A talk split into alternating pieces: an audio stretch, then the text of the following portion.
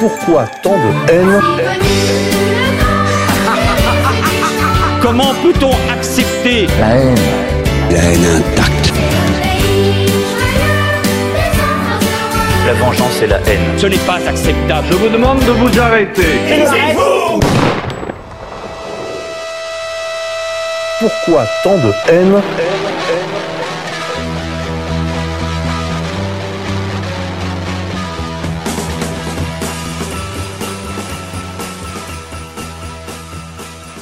Chers amis éditeurs, bonjour, bienvenue pour votre nouvelle édition de Pourquoi tant de haine, l'émission des génocides imaginaires. Aujourd'hui, j'ai le plaisir de recevoir Thibaud Gibelin.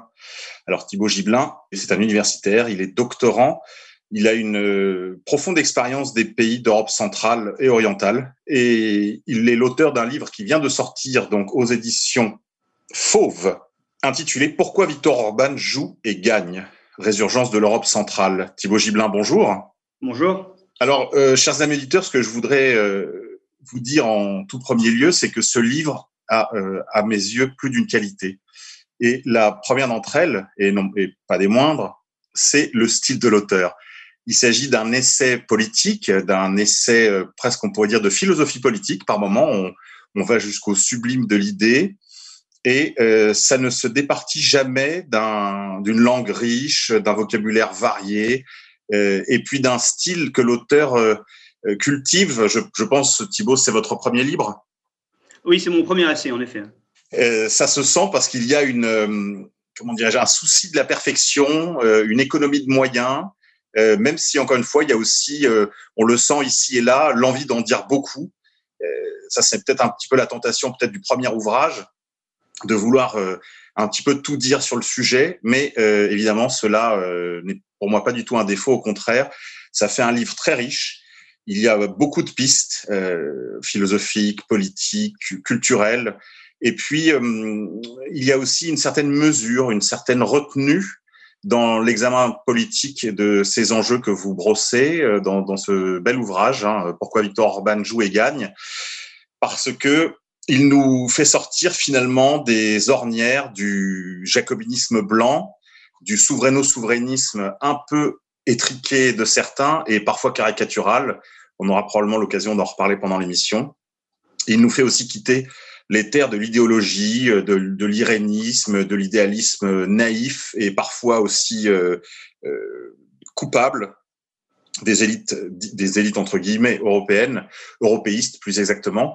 Donc on est, je dirais à la fois, il y a un retour du politique, un retour au réel, un retour à l'histoire, un retour au rapport de force également, et puis aussi des explorations.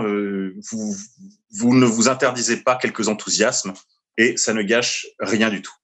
Voilà, donc bravo Thibaud Gibelin pour ce très beau premier ouvrage, qui en appelle probablement d'autres. On va discuter du contenu de ce livre dans cette émission que, vous le savez peut-être, je conçois comme un magazine. Donc c'est vraiment le... L'idée, c'est de, de pouvoir donner le temps à l'auteur aussi de bah, d'élaborer certains sujets qu'il n'a pas forcément eu l'occasion de faire dans, lors d'interviews plus classiques. J'ai vu que vous aviez déjà une belle couverture média, même si évidemment les plus gros manquent à l'appel, et c'est bien dommage, mais j'ai envie de dire tant pis pour eux. Alors Thibaud Gibelin, première question pour vous. Euh, j'ai envie de vous demander, qu'est-ce qui vous a conduit à écrire sur Viktor Orbán ? Je vous demande pas de rentrer tout de suite dans le vif de votre sujet, mais vraiment...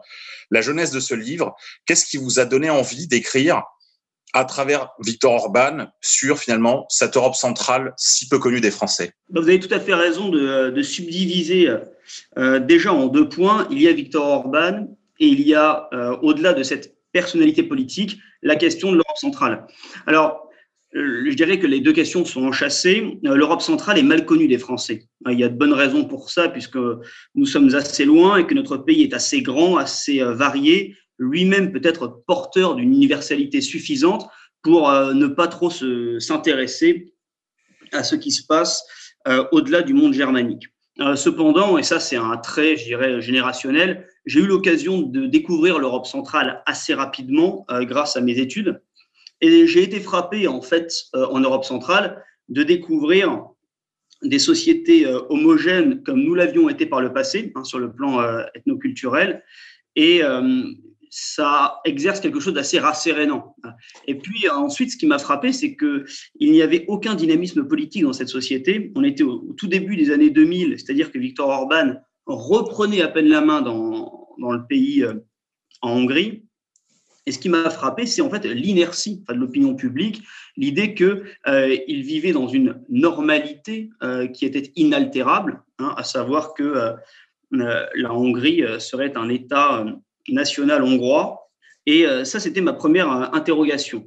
Euh, ensuite, j'ai eu en deux mille dix-huit l'occasion de revenir en Hongrie, d'y passer plusieurs mois, et c'était au moment euh, de euh, l'élection réussie, de la réélection pour la deuxième fois d'affilée de Viktor Orbán euh, avec deux tiers des sièges euh, à l'Assemblée. Eh bien, cet euh, événement-là avait été dépeint et prévu euh, à l'Ouest comme un désastre, comme une bérésina assurée, c'est-à-dire comme euh, enfin un retour à la normale libérale après euh, des années tumultueuses où le Premier ministre de Hongrie euh, offre une donne politique et s'en donne les moyens, à rebours de la logique de l'U E. Et euh, quand Viktor Orbán, au contraire, a très bien tiré son épingle du jeu, je me suis, euh, je me suis dit qu'il serait important euh, d'offrir un autre son de cloche euh, aux Français et de leur donner aussi, et c'est là où la question centre-européenne intervient réellement, de leur donner euh, des clés de compréhension sur cette Europe centrale euh, qui est une euh, communauté de nations avec lesquels nous partageons l'essentiel, à commencer par euh, la chrétienté occidentale, hein, c'est-à-dire cette euh, genèse dans laquelle euh, l'Europe euh, a pris forme et qui est bien plus, euh, je dirais, vivace dans ces contrées euh, que euh, malheureusement dans la terre de, de Saint-Louis et de Napoléon. Très bien. Je, pour les plus jeunes, probablement ils ne se souviennent pas que lors de la première élection de Viktor Orbán, ça avait été euh, un déchaînement de désinformation, de campagne de diffamation, non seulement contre le leader fraîchement élu, mais parfois même contre la Hongrie, hein, comme pays, c'est-à-dire qu'elle était accusée finalement d'être trop hongroise, trop différente du reste de l'Europe, insulaire presque, qu'il y aurait une sorte de virus hongrois qui les rendrait différents du reste de l'Europe et qui les condamnerait à une sorte de... de destin identitaire, même si tout là-dedans n'est pas faux. C'est vrai que pour être moi-même allé en Hongrie, j'ai constaté que la Hongrie a cette spécialité de toujours faire à sa façon. Hein, il y a euh, des plats qu'on ne f- mange qu'en Hongrie, qu'on ne cuisine qu'en Hongrie, il y a des alcools qu'on ne fabrique qu'en Hongrie, il y a des espèces animales endémiques qu'on ne trouve qu'en Hongrie. Je pense par exemple à une race de cochons, une race de chiens. L'église catholique hongroise elle-même est finalement assez peu universelle et très hongroise. Il y a des formes de protestantisme typiquement hongrois qu'on ne trouve nulle part ailleurs. Ils ont une langue, évidemment, ça les auditeurs le savent probablement, qui appartient à cette branche, donc qui n'est pas une langue indo-européenne, hein, qui est une langue finno-ougrienne, euh, qui est une langue absolument euh, pff, euh, incompréhensible en fait pour pour quelque étranger que ce soit. On n'a même pas une piste, hein, euh, quand on est dans les rues de Budapest, on n'a même pas un indice de, de la nature des commerces qui se trouvent au loin et dont on voit les panneaux. Hein. Donc euh, il y a une certaine insularité hongroise, un, un isolat hongrois, c'est vrai, mais euh, est-ce que la Hongrie méritait cette campagne de diffamation et est-ce que Viktor Orbán méritait d'être voué aux gémonies comme il l'a été par la presse occidentale, Thibaud Gibelin ? Bien, euh, évidemment qu'il le mérite, si je puis dire, euh, dans la mesure où il est en effet un vrai caillou dans la chaussure de euh, la mise au pas, euh, de la mise au pas euh, post-nationale euh, de l'Europe. Euh, ensuite, c'est vrai que cette méfiance euh, à l'endroit de la Hongrie, c'est généralement euh, un, un décalque hein, en, en petit euh, de euh, la méfiance qu'on a envers euh, la Russie et euh, dans la, dans le, je dirais, la vulgate euh, médiatique occidentale, euh, Orbán passe pour un, un, un mini euh, Poutine. Hein, c'est, euh, et, et ce qu'on reproche en effet à la Hongrie, c'est que euh, son identité irréductible se refuse à l'absorption dans le, le, le, dans le sein de cet Occident euh, libéral, comme euh, la Russie, finalement, après dix années d'errance post-soviétique, a retrouvé un centre de gravité euh, grâce à cet agent du K G B euh, appelé aux plus hautes fonctions.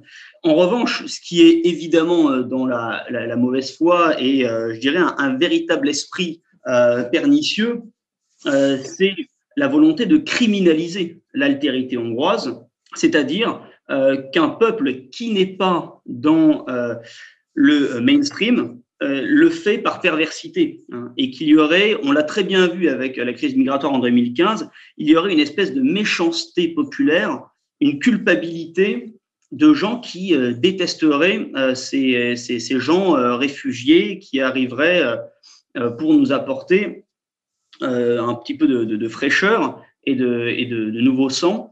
Et, et ça, c'est quelque chose qui est typiquement un, un, une entreprise de diabolisation. Et il ne faut pas s'y tromper, quand on est diabolisé de cette façon-là, ça veut dire qu'on a une certaine consistance politique. Alors, dans, en exorde de votre ouvrage, vous avez mis une très belle citation de François René de Chateaubriand des Mémoires d'Outre-Tombe que je, je me propose de vous lire. « Une imagination extraordinaire animait ce politique si froid. Il n'eût pas été ce qu'il était si la muse n'eût été là. La raison accomplissait les idées du poète. Tous ces hommes à grande vie sont toujours un composé de deux natures, car il les faut capables d'inspiration et d'action. L'une enfante le projet, l'autre l'accomplit. » Alors, c'est vrai que cet exorde, vous l'avez choisi avec beaucoup de soin. Elle rend bien compte, je trouve, de, de votre propos plus général sur, euh, sur Viktor Orbán, qui, d'une certaine façon, comme vous le dites là, euh, citant Chateaubriand, est une sorte de composé à la fois de cristallisation de la tradition et d'intention politique. C'est-à-dire qu'il y a à la fois quelque chose de la poésie, une poésie que je dirais d'ailleurs très typique de l'Europe centrale, hein, et, et, et ce sont des peuples littéraires, un maximum de diversité sur un minimum d'espace, disait euh, Kundera. Milan Kundera, merci. Et il y a quelque chose de poétique dans ces peuples, et, et il y a quelque chose aussi de la poésie dans ce leader. Est-ce que vous pouvez nous en dire un mot? Oui, je crois que vous avez euh, très bien euh, euh, compris euh, ce, le, le message que, que, que je veux faire passer dans ce livre, quand vous parlez en effet de cristallisation poétique et d'intention politique. C'est-à-dire qu'à rebours, vous voyez, de la, la, la grandeur un petit peu roide, un petit peu desséchée euh, d'un De Gaulle, hein, qui a essayé de porter euh, la plus grande France dans une société qui était faite inapte, je dirais, à, la, à, à comprendre une telle envergure et à se l'approprier, euh, il y a un pragmatisme déroutant chez ces Hongrois. Euh, D'ailleurs, beaucoup de Hongrois aujourd'hui qui sont des bourgeois, des gens de droite, euh, se méfient et n'aiment pas trop Orbán parce qu'il est trop euh, astucieux. Et il est trop, euh, il a quelque chose de vulgaire dans le fait d'être toujours euh, le plus séducteur possible, le plus euh, euh, au petit soin euh, de euh, tel allié euh, qu'il peut courtiser en euh, se, se, se, se fixant dans l'opposition uniquement lorsqu'il sait que c'est un point de non-retour et qu'il va réussir à construire un consensus populaire qui va le soutenir et qui est son seul ancrage, qui est sa seule puissance politique réelle. C'est ce soutien populaire. Viktor Orbán, en effet, à mon sens, ce qui le définit fondamentalement, c'est que c'est un, un gosse de la campagne hongroise. Il a C'est une réalité sociologique qu'on peut comprendre en France en regardant, vous voyez, la, la, la guerre des boutons, ce film des débuts des années soixante, qui lui-même dépeint d'ailleurs la campagne bourguignonne des années mille neuf cents à mille neuf cent dix. Ça, c'est, euh, je dirais, la vieille chrétienté encore vivante, c'est euh, une vraie proportion euh, paysanne, voyez, et, et, euh, et prolétaire dans le, dans, dans le, dans le peuple, euh, qui donne euh, une certaine dureté, une certaine euh, rusticité, euh, et euh, là-dessus s'est greffée une carrière d'homme politique dans des conditions euh, euh, occidentales, hein, post de, du temps de la post-guerre froide. C'est ça, le, le cocktail Molotov-Orbán. Hein, c'est euh, d'une part la trempe populaire relativement inaltérée, hein, hein, de, la, de la vieille tradition euh, hongroise, et puis l'impératif très rapidement de se confronter à l'empire mondial. Hein, c'est-à-dire, par exemple, dès les années quatre-vingt-dix, la Yougoslavie qui tente une troisième voie, qui refuse de, enfin, qui ne prend pas la mesure en fait de la misopa qui, qui se déchaîne, eh bien, elle est euh, proprement démantelée. Viktor Orbán, il euh, joue avec l'effort du système, il a vraiment euh, le sens des équilibres et il va entrer en dissidence à un moment où l'agenda sociétal et l'agenda migratoire sont une condition de disparition à court terme euh, de la nation hongroise. Oui, vous résumez ça très bien, hein. Euh, dans une phrase, euh, toujours dans votre introduction, la, la tradition disparate retrouve un sens intelligible, le sentiment de l'origine a retrouvé l'épanouissement du devenir. Et c'est vrai que Orbán est parfois déroutant parce que il est à la fois, vous le rappelez, son parti, le Fidesz, est à la fois membre du P P E, donc le Parti populaire européen, auquel appartiennent l'U M P, euh, Fratelli d'Italia, enfin tous les, part- les gros bataillons des partis de droite libérale euh, de, d'Europe de l'Ouest. Il est également euh, extrêmement roué dans, ses, dans sa capacité finalement à contourner ses, son opposition nationa- nationaliste sur la droite, sur la question migratoire. Il ne leur laisse finalement pas beaucoup de terrain. On a le sentiment même qu'il les étreint pour mieux les étouffer. Il est capable finalement de passer assez inaperçu quand même, malgré les campagnes contre lui euh, menées par les, l'Open Society de George Soros dans les sommets internationaux. Il s'est se ménager des appuis, parfois lointains. On pense à, par exemple, les, certaines initiatives qu'il a pu lancer à travers le monde, comme par exemple en Amérique du Sud. Il est très roué, il est parfois même opportuniste. Vous le disiez, il, cela suscite visiblement même de la méfiance dans la bourgeoisie hongroise. Euh, Orbán est vraiment très déroutant. Est-ce qu'on peut dire un mot de la facture, alors pas seulement sociologique hein, de, cette, de ce paysan hongrois finalement, mais est-ce qu'on peut dire quelque chose de la facture du militant politique ? Orbán est un opposant déterminé au socialisme réel. Mais Viktor Orbán euh, a, a, je pense, en fait, euh, et ça, ça c'est quelque chose qui peut être dit, euh, je dirais, pour, pour compenser le portrait un petit peu apocalyptique qu'on fait de l'époque socialiste. Euh, le socialisme euh, dans ces pays du glacis soviétique, euh, c'était à coup sûr euh, euh, assez déprimant, morne, médiocre, euh, routinier, mais c'était pas, et je pense loin s'en faut, aussi, euh, aussi euh, peut-être vicieux hein, que euh, ce qui est en train de se produire aujourd'hui euh, est euh, beaucoup moins, je dirais, préjudiciable au devenir historique des peuples. Euh, il se trouve qu'il y avait dans cet euh, esprit égalitaire de l'époque socialiste l'idée de euh, pouvoir devenir quelqu'un. Alors on s'entend hein, en tant qu'individu. Donc il y a, la racine de l'individualisme est la même que celle qui nourrit le libéralisme. Euh, mais le jeune Viktor Orbán euh, connaît une ascension sociale du temps de l'époque socialiste, puisqu'il euh, étudie dans les meilleures universités grâce à sa ténacité et à son travail. Et c'est là où ça donne un élément de réponse euh, à votre question. C'est un jeune homme ambitieux. Euh, c'est, un, c'est un homme qui veut s'en sortir, qui veut percer. Dès les années quatre-vingts, il euh, s'investit énormément dans la vie étudiante. Hein, il a... Euh, des responsabilités syndicales, et cetera. Et à ce moment-là, on perçoit que c'est un homme qui veut primer.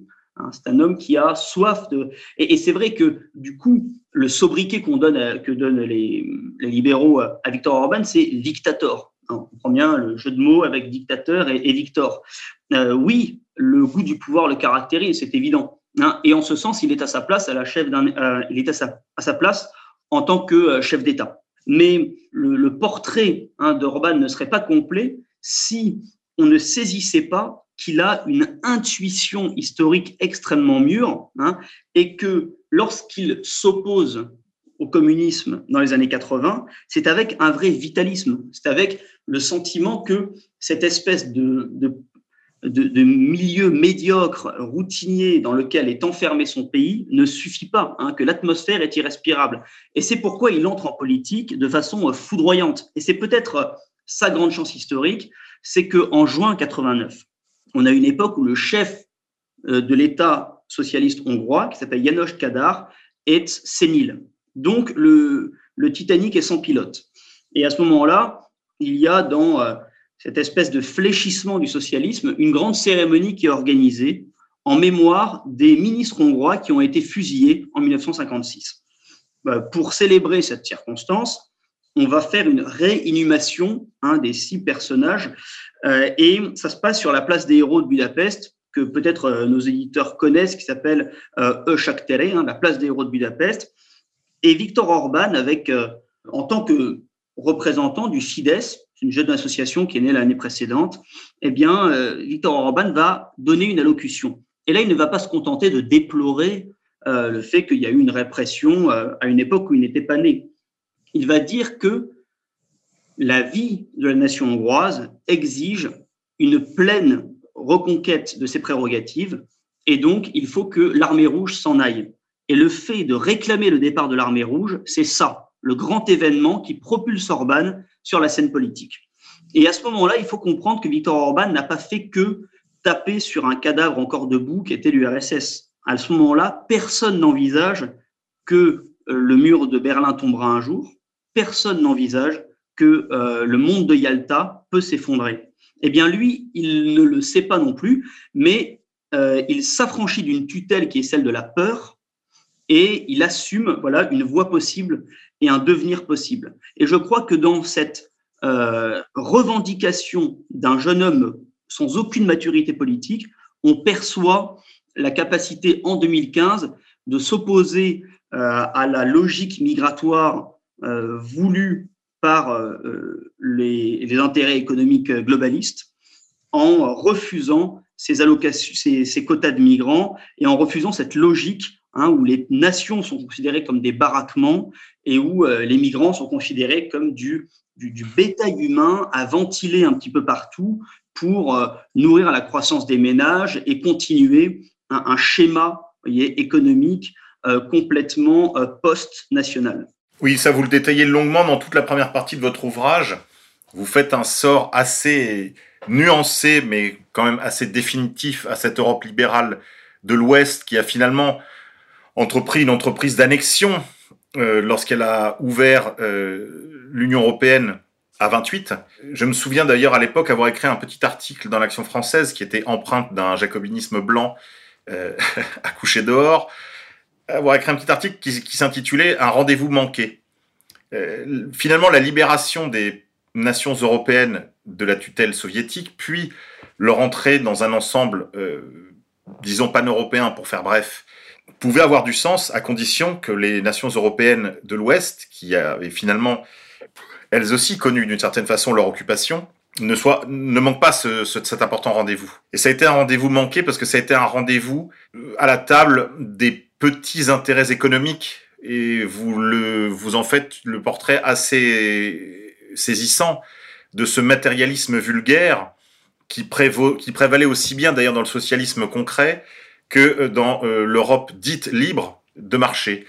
En réalité, c'est le même matérialisme qui dominait. Alors l'un était matérialisme historique si l'on veut, et l'autre était un matérialisme vulgaire, mais la, la conséquence en a été cet immense rendez-vous manqué en fait, avec l'histoire, c'est-à-dire avec le retour des nations centre et est européennes à la maison, dites-vous. Hein, vous dites, il y a quelque part que c'est comme un retour chez soi. La Hongrie et tous ces, toutes ces nations européennes, dites-vous, sont comme rentrées chez elles. Et elles ne se sont pas préoccupées de savoir finalement comment on mettait la table ou qu'est-ce qu'on allait dîner le soir. On se préoccupait exclusivement à ce moment-là de retrouver les siens, dites-vous. Et c'est vrai que peut-être les nations européennes ont été... les nations centrales et est-européennes ont manqué d'une certaine euh, vigilance à ce moment-là, euh, trop enthousiasmées par la perspective d'une réunion avec leurs sœurs euh, séparées. De la même façon, les nations occidentales, elles, ont été complètement en fait euh, insensibles et même méprisantes à l'égard de cet immense retour des nations européennes à elles-mêmes. Thibaud Gibelin. C'est ce qui est en effet, il euh, y, y a un effort en fait de, de remise en perspective historique à faire. C'est vrai. Euh, aujourd'hui, euh, la seule chose qui est admise hein, pour excuser le, le comportement euh, bizarre et revêche de ces pays centre-européens, c'est de dire mais en fait ils ont quand même souffert du communisme. Euh, alors, ce qui vaut uniquement euh, que, comme excuse euh, du point de vue libéral, euh, en, en imaginant que Euh, ces, pauvres, euh, ces pauvres gens n'ont pas connu les délices des Trente Glorieuses. Alors que le travail de remise en perspective que je fais dès l'introduction, c'est de montrer que la grande période d'aliénation, justement, de l'Europe occidentale, c'est les Trente Glorieuses. Hein, c'est-à-dire qu'il euh, y a eu d'abord une trentaine d'années de guerre civile européenne, de, de mille neuf cent quatorze à mille neuf cent quarante-cinq. Le continent a été écrasé et euh, sous ses propres forces, je dirais, euh, euh, délétères. Hein, euh, Et ensuite, il a été escroqué euh, avec euh, cette mise en place d'une, d'une, d'un catéchisme libéral euh, très élémentaire qui consiste à penser que euh, quand on, les individus s'enrichissent, on est dans le meilleur des mondes. Hein. Et je crois que euh, c'est un petit peu la queue de comète de cette époque, euh, qui est une époque qui est une faillite morale, qui est une faillite civilisationnelle, hein, qu'on a euh, dans les réclamations, je dirais, les plus étriquées. Euh, des Gilets jaunes, où finalement, on aimerait retrouver les joies euh, des années soixante. Ça, c'est une réalité que n'a pas du tout connue l'Europe centrale, c'est pas comme ça qu'ils l'ont vécu. Euh, les euh, pays d'Europe centrale en s'en félicitant ou en le déplorant, ont été mis au pas dans les années vingt, puis dans les années quarante, euh, à l'époque, euh, à l'heure du de l'ethno-nationalisme. Hein, c'est-à-dire que ces, ces, ces pays-là étaient très largement plurinationaux, c'est-à-dire qu'il y avait une souveraineté nationale avec une nation dominante, par exemple en Hongrie, les Hongrois, euh, et il y avait des communautés politiques, des communautés culturelles, euh, des Serbes, des Roumains, et cetera. Oui, des minorités nationales. Des minorités nationales, euh, et on n'envisageait pas, euh, comme la France jacobine l'a fait, euh, qu'il fallait expurger la langue bretonne de Bretagne ou la langue basque de, du Pays basque pour en faire des Français. Hein, on avait euh, un principe d'unité spirituelle, qui en Hongrie est la Sainte Couronne, par exemple, euh, et qui dispensait hein, de euh, chercher une, un, un mimétisme et une espèce de normalisation à Euh, un, un citoyen jacobin idéal. Eh bien, ça, c'est ce qui a été euh, euh, modifié dans les années, euh, enfin, au cours de ces années de guerre civile européenne. Et puis, euh, finalement, le communisme est intervenu pour apporter une réponse matérialiste, post-nationale, individualiste euh, à ces, euh, à ces, ces épreuves euh, historiques. Sauf que il se trouve que le socialisme d'État était beaucoup moins performant et qu'il a suscité le, euh, l'exaspération de ces peuples qui ont euh, patienté, qui ont enduré euh, cette situation jusqu'à ce qu'ils tombent euh, au tournant des années euh, quatre-vingt-dix. Euh, finalement, quand les, nous sommes en mille neuf cent quatre-vingt-dix, ces pays euh, d'Europe centrale, ils n'ont été à l'origine d'aucune des idéologies qui ont construit le vingtième siècle. Hein, ce n'est pas eux qui ont apporté la logique ethno-nationale, ce n'est pas eux qui ont euh, inventé ou mis au point le communisme, euh, ni le national-socialisme.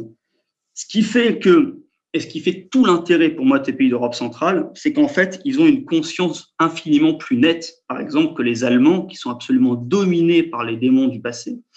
Euh, ces pays d'Europe centrale, ils regardent Euh, le vingtième siècle comme euh, non pas la matrice de ce qui va construire leur avenir, mais au contraire comme l'espèce de passage à vide, comme la parenthèse sinistre dans la, de laquelle il faut sortir.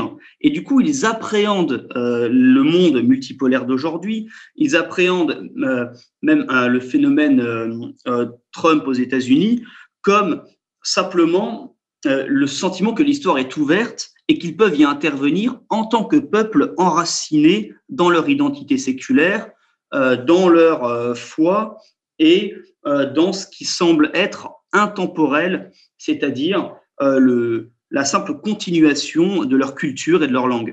Oui, ils sont, c'est vrai, ils sont en, très empreints de cette culture austro-hongroise qu'on pourrait qualifier de fédérale, hein, tout simplement. Il n'y a pas, il n'y a pas tous les virus de l'idéologie illuministe des Lumières françaises et allemandes, finalement, A, a eu moins, a pris moins racine en Europe centrale et orientale, c'est, c'est évident. Vous avez évoqué beaucoup de choses qui, qui, qui appelleraient des commentaires. Thibaud Gibelin, vous avez parlé de guerre civile européenne quatorze quarante-cinq. Bon, vous tranchez un peu vite la querelle des historiens. Hein. Je renvoie les auditeurs que ça intéresse à la querelle des historiens autour des ouvrages de Ernst Nolte, qui défend cette thèse et qui, à mon avis, a été euh, brillamment contredite par euh, François Furet. Ça nous amènerait trop loin, le temps avance. Il y a une autre chose que vous avez évoquée qui me semble absolument cardinale de détailler un peu pour nos auditeurs, c'est cette euh, conception de la couronne, de la Sainte Couronne, avez-vous dit, la couronne de Saint-Étienne, qui est un, le saint patron de la Hongrie, et qui euh, a produit, une, euh, on pourrait dire, tout un pan de philosophie politique, de philosophie du droit même, euh, on pourrait même parler d'histoire du droit hongrois, avec cette notion finalement d'une couronne en l'absence de prince, en l'absence de roi, qui est le point d'appui principiel de toute l'architecture du droit public hongrois. Est-ce que vous pouvez nous en dire un peu plus, Thibaud Gibelin ?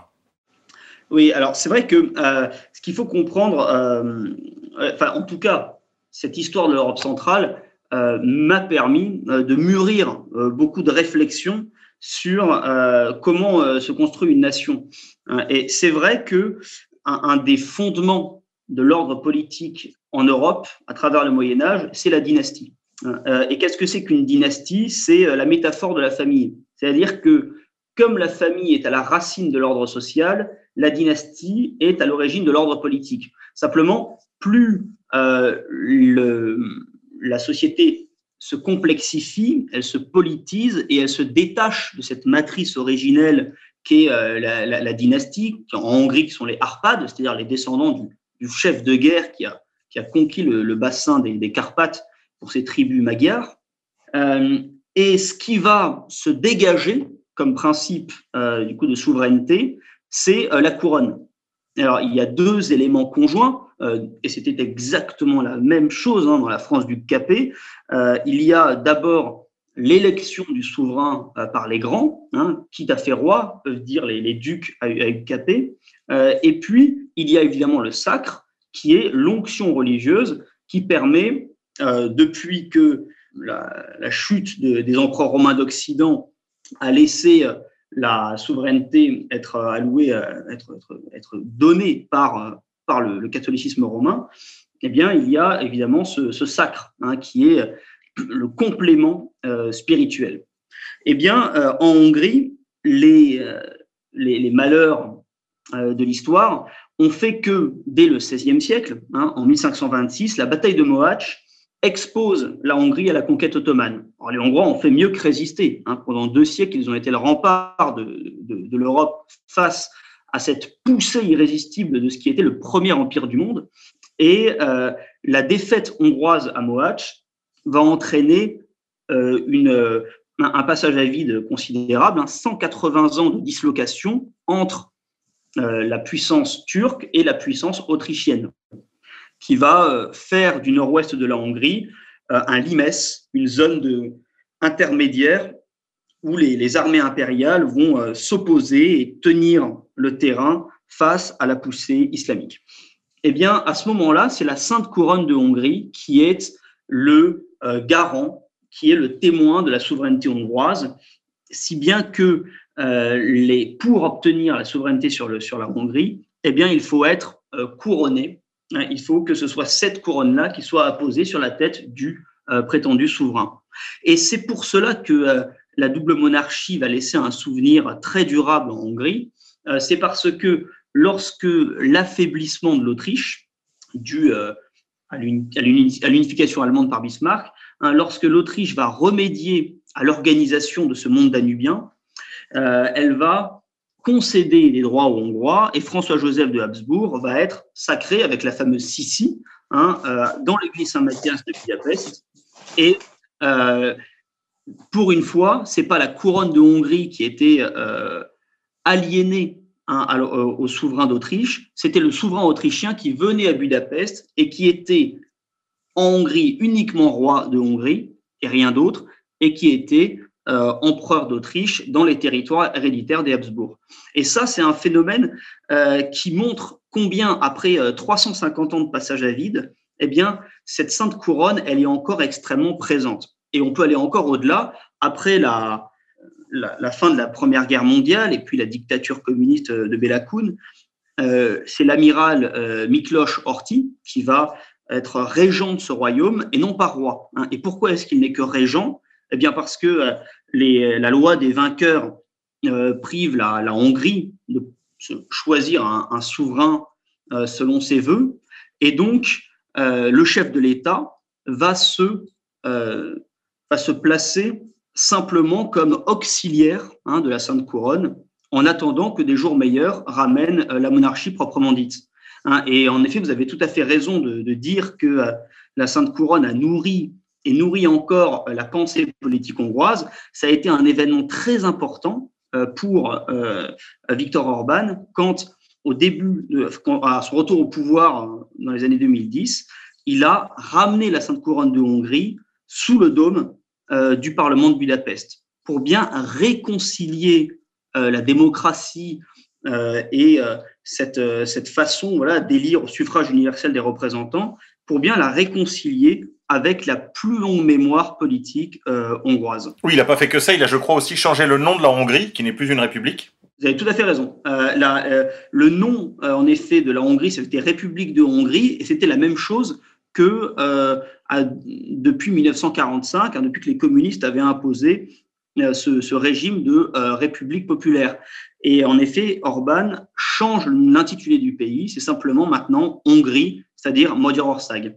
Ça nous emmènerait trop loin, Thibaud Gibelin, le temps nous va nous manquer, mais cette histoire de couronne de Saint-Étienne est absolument centrale pour ceux qui veulent bien réfléchir aux formules dans lesquelles une Europe authentiquement européenne pourrait ressusciter, pourrait renaître de ses cendres, parce que justement, contrairement à beaucoup qui regardaient du côté de Vladimir Poutine et de la figure très classique du Vosges, c'est-à-dire on pourrait dire presque du tyran euh, oriental, ou ceux qui regardent du côté de Donald Trump depuis, depuis deux mille seize, ou ceux qui ont espéré dans telle ou telle femme ou homme politique d'Europe de l'Ouest, euh, qui ont regardé Salvini avec quelques faveurs. Je crois que Viktor Orbán faisait un chemin beaucoup plus discret, beaucoup moins exaltant d'ailleurs pour les militants qui, à qui la radicalité à peu de frais euh, a beaucoup d'attrait. Viktor Orbán, je le répète, est voilà, membre d'un parti affilié au Parti populaire européen. Il joue de beaucoup de ruses, mais il fait un travail de fond qui, à mon avis, parlera dans les siècles, parce que c'est là que se reconstruit l'Europe authentique, l'Europe véritable, l'Europe dans la, dans la douleur. Dans votre livre, c'est très clair, le message que vous, un des messages, je crois, que vous, sur lequel vous insistez particulièrement dans ce livre, c'est que euh, la Hongrie, comme d'autres pays d'Europe centrale, on vous parlait longuement du groupe de Visegrád, donc Pologne, Tchéquie et Slovaquie, ont eu euh, des mésaventures politiques, en particulier l'occupation étrangère. Et l'ancienneté de ces malheurs, finalement, les a préparés à la situation actuelle, à, à, à, en fait à toutes ces idées euh, qui nient leur souveraineté, qui empiètent sur leurs droits, qui leur, euh, qui leur racontent la messe. Ils, les, ces nations centre-européennes, ils sont très accoutumés, Thibaud Gibelin. Oui, euh, c'est un, en effet euh, tellement important pour moi que j'ai consacré le premier chapitre.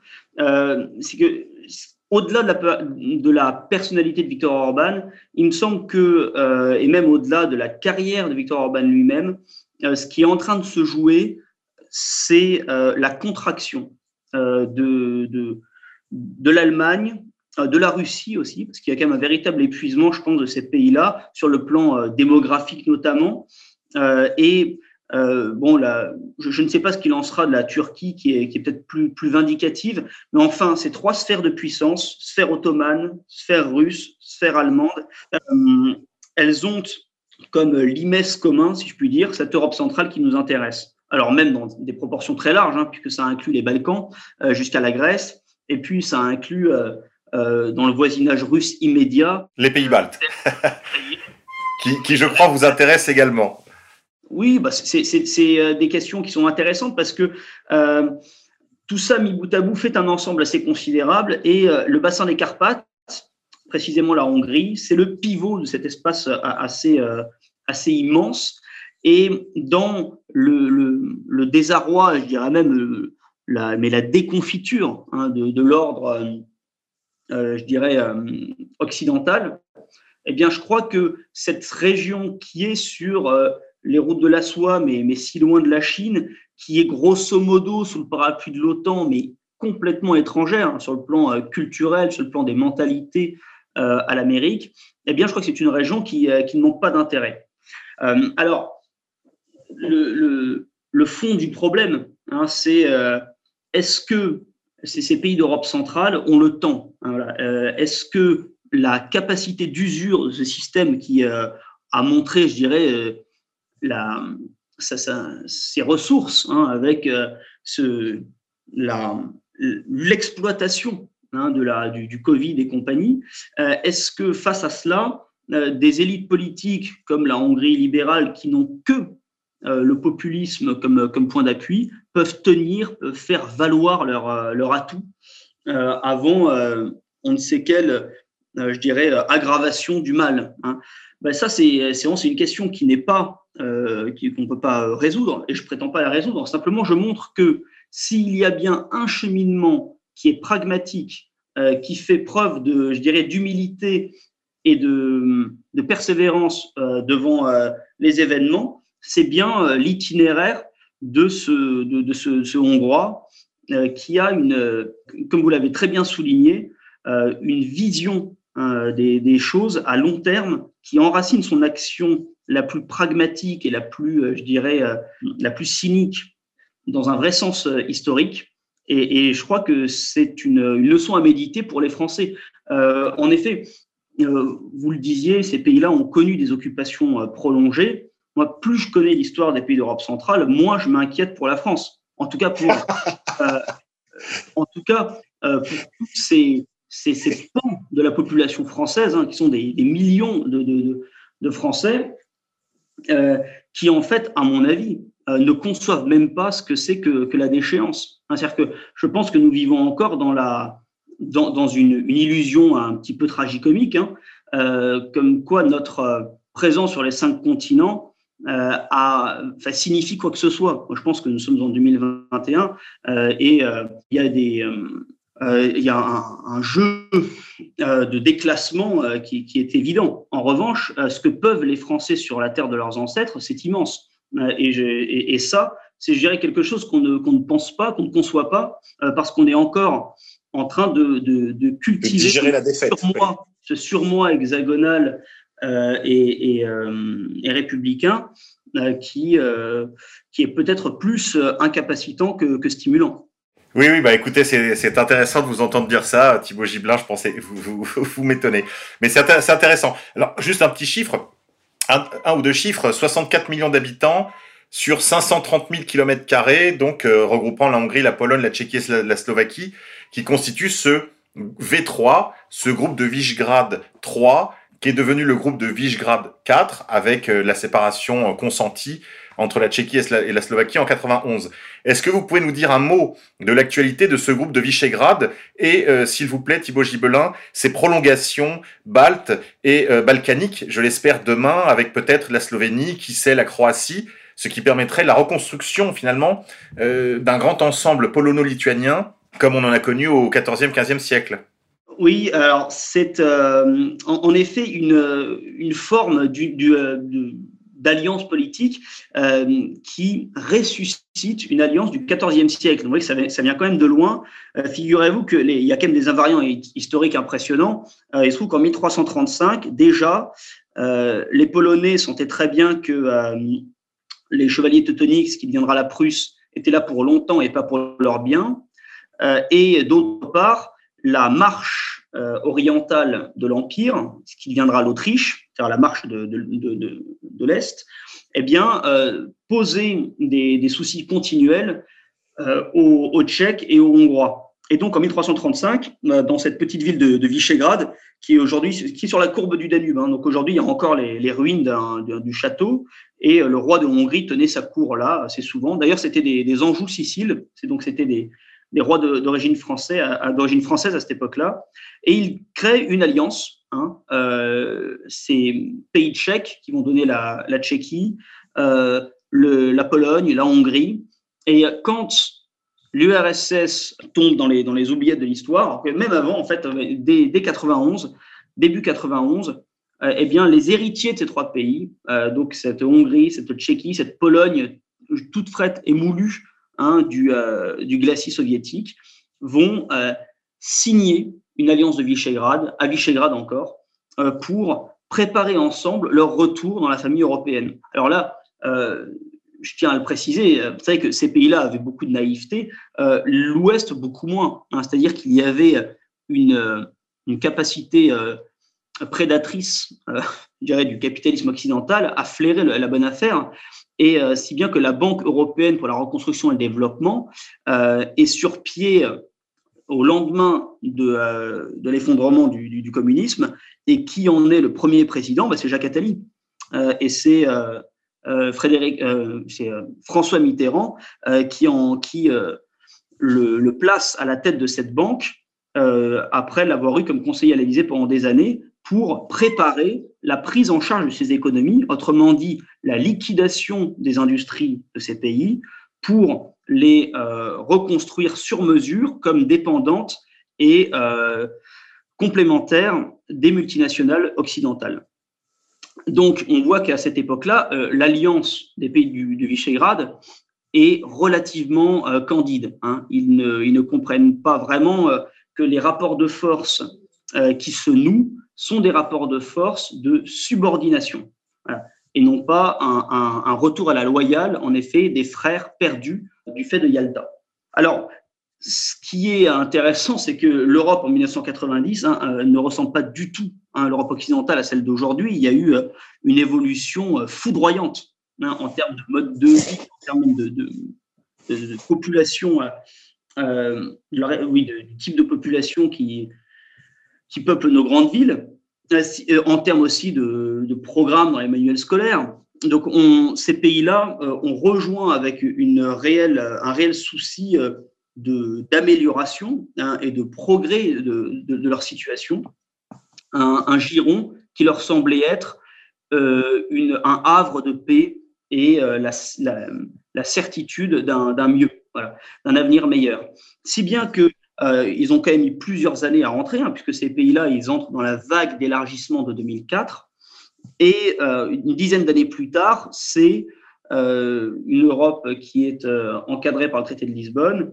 Et c'est une Europe qui, face à l'effondrement hein, du rivage de l'U E, enfin, du voisinage de l'U E, à savoir les printemps arabes hein, qui, ont, qui ont mis à feu et à sang notre voisinage méditerranéen, eh bien, c'est des pays qui découvrent la question euh, migratoire extra-européenne. Et euh, c'est là où le groupe de Visegrád va retrouver une, une consistance, et même peut-être fonder sa consistance politique, hein, c'est avec cette question de la grande vague migratoire de deux mille quinze qui va euh, non pas euh, simplement euh, mettre en branle euh, un déplacement de population, mais qui va mettre à l'agenda politique la question de la répartition coercitive hein, de, toutes ces, de toutes ces populations. Et donc, euh, le grand événement qui, qui donne une conscience politique à, à l'Europe centrale, c'est celui-ci, c'est que ces pays-là se sont réunis pour dire que personne ne peut décider qui fait partie de leur peuple et qui n'en fait pas partie, euh, qui euh, doit être accueilli chez eux et qui ne doit pas l'être. Voilà, c'est ça, à mon avis, euh, quand même la pierre hein, de, fondamentale de cet édifice euh, politique hein, du V quatre. Et je dirais que c'est à peu près tout. Il faut reconnaître que euh, ces pays-là n'ont pas toujours hein, des intérêts euh, concordants, et en tout cas, ils ne sont pas forcément prêts à les défendre. Par exemple, sur l'agenda sociétal, c'est la Hongrie et la Pologne qui forment le tandem réellement, euh, je dirais, déterminé, et qui refusent cette, euh, euh, cette mise au pas, et en, en tout cas, cette, cette propagation hein, des logiques idées, euh, de, de cette... Euh, issus euh, généralement des campus des universités américaines, mais euh, le, voilà, l'idéologie L G B T se heurte à une résistance politique, principalement sur Budapest et Varsovie, et bien moins sur Prague et Bratislava. Et, euh, le, la question euh, du Covid est encore plus préoccupante, euh, puisque, euh, en l'occurrence, il n'y a pas de réponse centre-européenne euh, spécifique, et là, ça nous euh, entraînerait à une autre réflexion, hein, mais qui est qu'il y a des leviers de puissance considérables que sont... Euh, Euh, le monde de la recherche,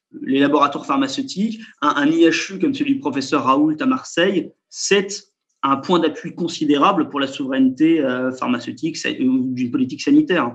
Euh, ces pays en Europe centrale ne jouissent pas hein, de tels euh, pôles de recherche euh, et donc ils n'ont pas la capacité d'édifier un contre-discours vis-à-vis du discours que euh, les médias dominants amplifie venu des laboratoires anglo-saxons ou français. On verra ce qu'il en est de cette pandémie. Une chose est sûre, c'est que vous concluez votre livre sur votre chapitre dix intitulé « Vers un nouvel âge d'ordre ». Alors c'est intéressant parce qu'on aurait pu... C'est évidemment un jeu de mots sur un nouvel âge d'or. Et, et, et finalement ici, vous nous dites, vous sous-entendez que l'ordre, finalement c'est l'or, que cette Europe centrale, cette Mitteleuropa, est en mesure d'exporter comme une véritable valeur ajoutée, une, une plus-value apportée à ses, à ses frères séparés d'Europe de l'Ouest. C'est, c'est tout ce qu'on souhaite. Je voudrais quand même signaler pour nos auditeurs qui sont, comme la plupart de nos concitoyens, totalement ignorants de l'Europe centrale et orientale, euh, les importants livres de Henri Bogdan sur cette ère civilisationnelle, sur cette ère géographique, et également de Pierre Bayard sur la Mitteleuropa, Euh, qui est véritablement euh, un sujet passionnant pour les Français, puisque nous y comptons beaucoup d'amis, et il y a beaucoup de parallèles. Vous en avez fait quelques-uns euh, lors de ce bref entretien, Thibaud Gibelin. Peut-être conclure là-dessus. Qu'est-ce que nos petits frères d'Europe centrale ont à nous apprendre, nous Français, pour entrer dans ce vingt et unième siècle ? Eh bien, euh, je dirais d'abord une, une conscience communautaire de, de l'identité nationale. Hein, euh, je crois que euh, la logique contractuelle a fait peut-être moins de ravages chez eux que chez nous. Euh, je crois que euh, l'identification, qu'est-ce que c'est qu'être polonais, qu'est-ce que c'est qu'être hongrois, euh, c'est euh, des choses auxquelles on répond par un vécu, par euh, par une euh, voilà des expériences concrètes. Hein, euh, et du coup, le caractère idéologique et artificiel de l'identité Euh, n'est pas accentué euh, chez eux comme chez nous. Ce qui est aussi, euh, à mon avis, euh, très, très important à méditer, euh, c'est que ces pays-là ont la conscience qu'ils peuvent disparaître, hein, alors que euh, il y a chez, voilà, il y a malheureusement euh, en France euh, une ambivalence, hein, d'un côté un effet peut-être un, un orgueil un petit peu cocardier euh, qui euh, Euh, ou exige, vous euh, voyez, c'est typiquement le, le, la, la phrase hein, du début des Mémoires de De Gaulle, la, la France est faite pour, euh, je ne sais plus exactement comment il tourne ça, euh, pour des, des, des, des, des, des malheurs achevés ou euh, une grandeur exemplaire, vous voyez, quelque chose. Donc, euh, si jamais on ne peut pas être la plus grande France, nous ne sommes plus rien. Euh, je crois que la grande leçon euh, des pays d'Europe centrale, c'est qu'une nation, Euh, elle a sa dignité euh, nichée au cœur des hommes euh, et des femmes et des actions résolues qu'ils conduisent, hein, et non pas dans euh, les représentations et les institutions artificielles euh, qui sont comme une espèce de projection de, de surmoi euh, institutionnel, euh, mais qui, en fait, euh, ne, euh, qui, qui n'est pas assez innervé, vous voyez, qui n'est pas nourri de sève. Et, et je crois que euh, c'est ça la grande leçon, euh, c'est que le réel a toujours raison, euh, c'est que euh, l'histoire ne connaît pas la fatalité euh, et que la, euh, en, en politique, pour euh, rendre la parole à un Français, euh, le désespoir est une, euh, est une sottise absolue.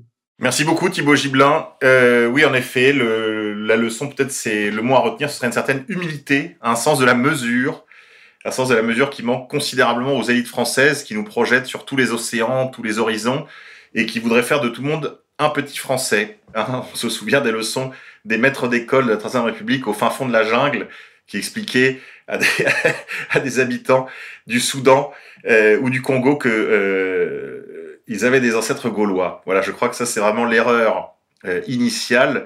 Et en effet, s'il y avait une leçon à retenir de tout cela, c'est une certaine humilité, se replonger finalement dans nos origines, comme l'ont fait ces, ces nations d'Europe centrale, en, en, en repuisant leur alliance dans le lieu même où ils l'avaient forgé six siècles plus tôt. Peut-être nous aussi devrions-nous, euh, à leur initiative, enfin, à, à les imiter et nous ressourcer, nous aussi, dans euh, ce qui a été euh, le baptême de notre nation. Thibaud Gibelin, merci beaucoup euh, pour ce moment. Je vous rappelle les coordonnées du livre de Thibaud Gibelin, « Pourquoi Viktor Orbán joue et gagne », sous-titré « Résurgence de l'Europe centrale » aux éditions FAUVE, vingt euros seulement. Thibaud Gibelin, merci beaucoup. Je vous laisse la parole pour un dernier mot pour nos auditeurs. Et je conclurai euh, également par vous encourager à nous soutenir financièrement sur le site d'Égalité et Réconciliation. Vous savez que vous pouvez euh, nous aider, en particulier en faisant des dons réguliers, ce qui nous permet de voir euh, et de prévoir afin de continuer de vous fournir du contenu de qualité et des projets tels que la dernière émission que vous avez probablement vue, Le Grand Reset ou Le Grand Ménage. Thibaud Gibelin, je vous laisse le mot de conclusion. Bien, merci euh, Monsieur K pour votre invitation. Merci aux auditeurs de R F M pour euh, leur écoute et je leur souhaite une, une bonne lecture. Pourquoi tant de haine? Comment peut-on accepter la haine? La haine intacte. La vengeance et la haine. Ce n'est pas acceptable. Je vous demande de vous arrêter. Taisez-vous! Pourquoi tant de haine ?